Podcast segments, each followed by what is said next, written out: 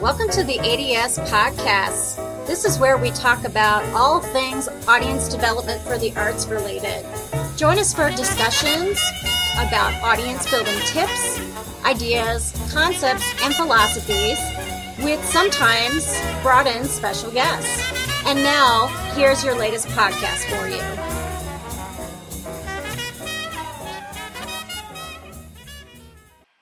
This is Shoshana from Audience Development Specialists, and welcome to our next ADS podcast. And today I am by myself because I found a report that I wanted to share with you. The Wallace Foundation released a report called Getting Past It's Not for People Like Us. And this was a report done by the Pacific Northwest Ballet in the Seattle area. And the report was Pacific Northwest Ballet builds a following with teens and young adults. It was done by Bob Harlow and Trisha Haywood. I thought they did a fantastic job. And they highlighted five points just to start with to, to keep our mind where their mind is, and I totally agree with them. So the five points they highlighted are number one, market research can sharpen engagement strategy, development, and execution. It's exactly what they did. They did their research and they used that to strategize points on how to build their younger audiences. Number two, audiences are open to engaging in the arts in new and different ways. They found that to be true, and that's something I have completely stated over and over again. Number three, audience building is an ongoing endeavor, not a one time initiative. So, this is a continuous effort that we need to be doing.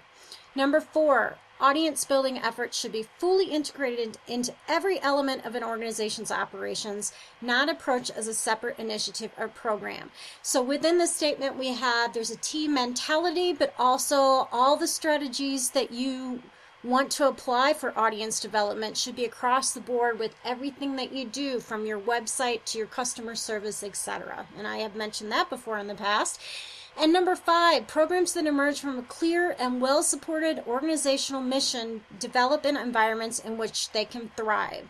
So that is exactly the five points. I totally agree with them, and I love that they have this mindset from the beginning of what they are doing here, which is building younger audiences.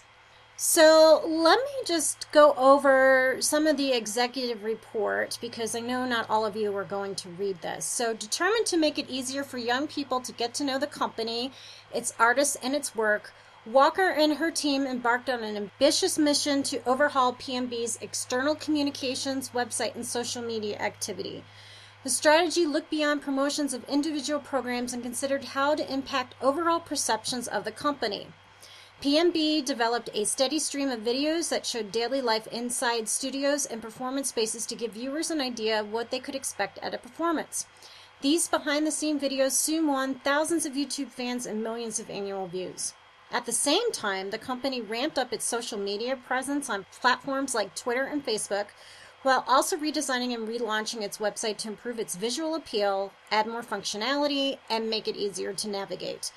Guided by market research findings, PNB overhauled its other communications materials to look more inviting and make the art form appear more accessible. Changing colors, using images that conveyed emotion and immediacy, even updating fonts and logos.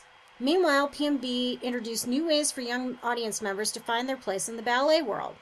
A teen only preview of PNB's Next Up Choreographer Showcase gave teens an exclusive opportunity to socialize with their peers while being the first audience to see newly created work.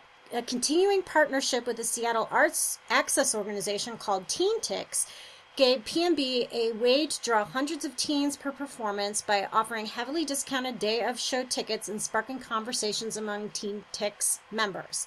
Just as importantly, PNB made sure that teens and young adults felt welcomed as valued patrons once they got to the performance hall.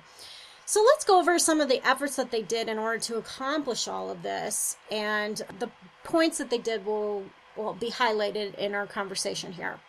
So, over a four year time period, they tracked their efforts and they found that their efforts after the four years really worked well. In most cases, they at least doubled their young audience which I thought was fabulous.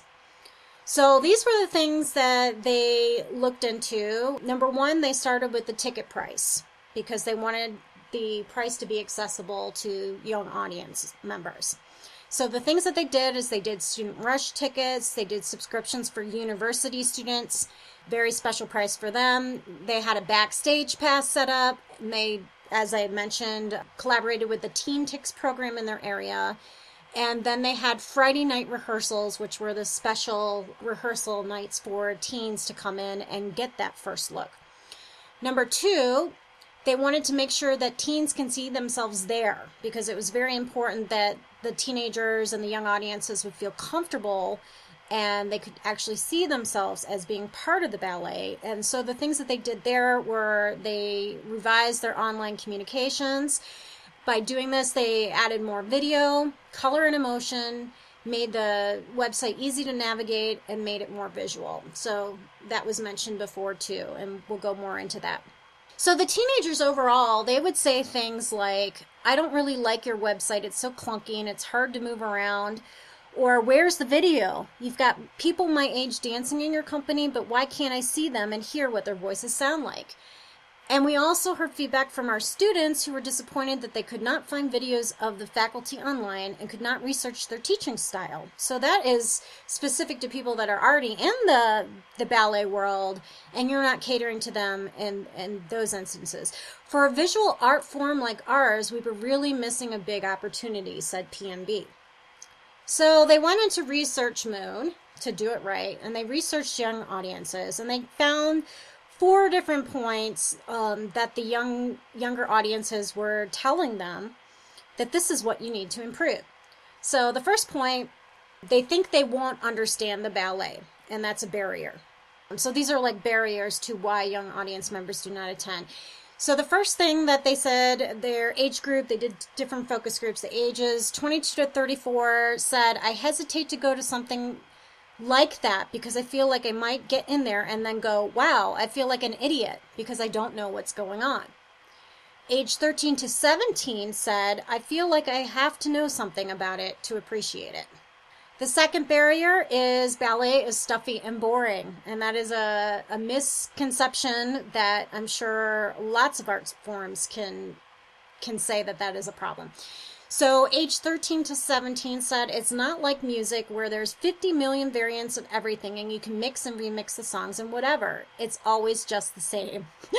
age 18 to 24 bracket said it seems like a very formal evening, something you maybe wouldn't do with a large group of friends and age 22 to 34 said you can't stop and have drinks and talk in between sets or when things aren't going on you can't socialize as much at it so interesting you know socialization is very important they don't want to feel like it's so formal that they can't go with a group of friends and have a good time and the fact that it's always just the same. Think about that. You know, the fact that the younger audiences do want something new and exciting to go to.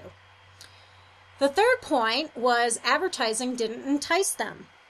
And so age 22 to 34 said, it's just boring. It's like muted color, backdrop of somebody in a weird pose.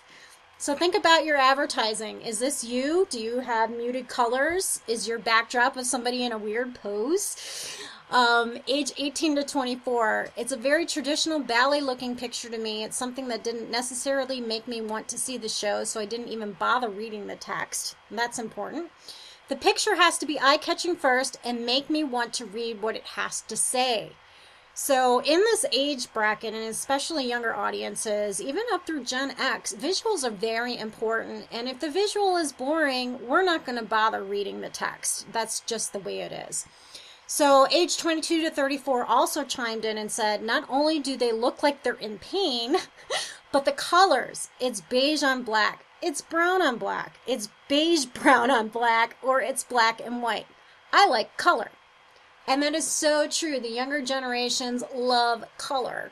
And what's cool about this is there's multicultural things that you can do because the lots of different cultures love color as well. So this is something that I think is an overall problem with the arts right now with how we are advertising. We are supposed to be really creative, fun, exciting, enticing, emotional, and our advertisements are flat and boring and doesn't have the color that would be the arts. So the young generation is doing us a favor here, especially in this research, and telling us that color is very extremely important. And so, website did not engage was the last one. And because the younger generation typically finds their information online or by mobile devices these days, this is what they had to say. So, age 26 to 35 said they are supposedly representing the essence of movement, but it wasn't there. That is really important. If your website is really emotionless and flat. That's not going to represent the movement that your art form is conveying. And then age 13 to 17 said it's really boring, even the font. It wasn't bolder trying to get my attention. And I have said this time and time again that your fonts, what you are trying to communicate, needs to show the emotion, the excitement in order to entice people. So if you're saying celebrate, that font needs to be celebration. It needs to represent what you are saying. So think about the the movement of your website, the movement of your visuals and your fonts and color and everything in order to entice not just young people, but people in general. So, what they did after they did the research, they took the four points and decided, okay, what are we going to do? So, the first thing was we're not engaged by PNB's website. So the response was make the website more engaging with videos, easier navigation, and a more aesthetically pleasing design. That's exactly what they did. Number two, are unfamiliar with ballet and PNB. So PNB's response was to develop extensive video content to introduce audiences to PNB artists and everyday goings on in its classes and rehearsals as well as upcoming repertoire. So the behind the scenes element, the element of getting to know the dancers and and the putting this all together so people know how a ballet is formed and, and what happens to that ballet through the process. And so people become more attached to it. They become more involved in it with these types of videos. The third point, we're not interested by PNB's advertising.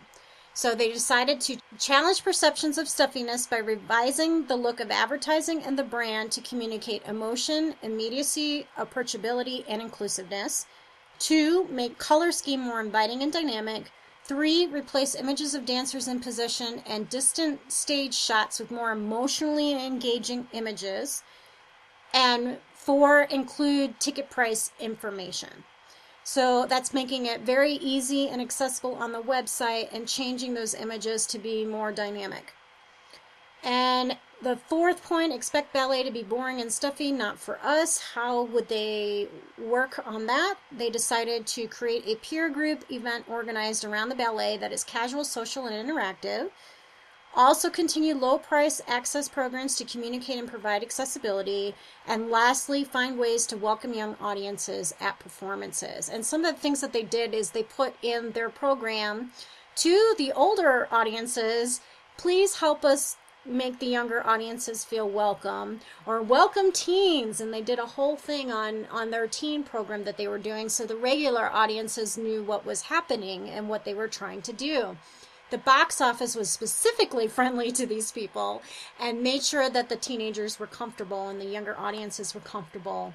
And with those special uh, little touches that they had for teen nights or young audience social get togethers, those types of programs help round out the whole thing.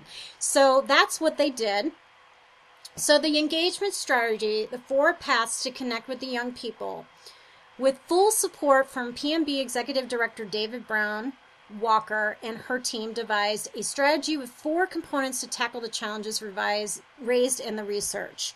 In addition to continuing its low price ticket programs for teens and young adults, PNB deployed one, a redesigned website with easy to access information about the company, its artists, its schools, and its repertory as well as more convenient ticket purchasing and other added functionality. So on their site, they actually made it easier to purchase the tickets. Number two, a steady stream of videos to help people become more familiar with the company and ballet by showing both PNB dancers on and off stage and students from the PNB school. Number three, a revised visual brand identity for both the website and all advertising to convey artistic excellence while simultaneously making PNB appear more inclusive, inviting, and approachable. And lastly, number four, Teen Nights, an interactive teens only preview of PNB's annual choreographer showcase that allows teens to engage with choreographers, dancers, and each other. And when they track this over the four year time, there definitely was a major growth, especially within the first couple years of this program format. Right now, it's the time that they track this from the four years. It's leveling off just a little bit. So I think in, in this case, they need to go back, reevaluate what's working, what's not working, and add new types of excitement to this program in order to continue it for it to grow. So I thought they did such a fabulous job with this that the fact that they did the research, the focus groups with the different age groups of the younger audiences in order to get their opinions, and then they used those opinions and did something about it. And that is what's really important. So I would say anybody can do this. It doesn't have to be the younger audiences, it could be older audiences that you're trying to attract. Do the research, find out what they're thinking and then create a program that will create the solutions for those barriers that they bring up to you. So, as long as we're using the information uh, from the research in order to then strategize solutions, I think all of us can definitely build wonderful, robust, multicultural, diverse audiences by just making sure that we communicate, we listen to them, and then we format strategies and programs that will then enable us to grow in those directions that we choose. So that is it for this ADS podcast. I hope you enjoyed this particular session. I will do this from time to time, bring up a report that I think is important for us to go over. So, thanks so much for being with me on this ADS podcast. I hope you join us next time, and we will be talking with Drew McManus from Adaptistration. And we are actually going to be talking about his new website, artshacker.com. So join us next time. If you have any questions, feedback, suggestions, you can send it to ads at buildmyaudience.com and visit us at buildmyaudience.com if I personally can help you with building your audience. Thanks again. Take care. Música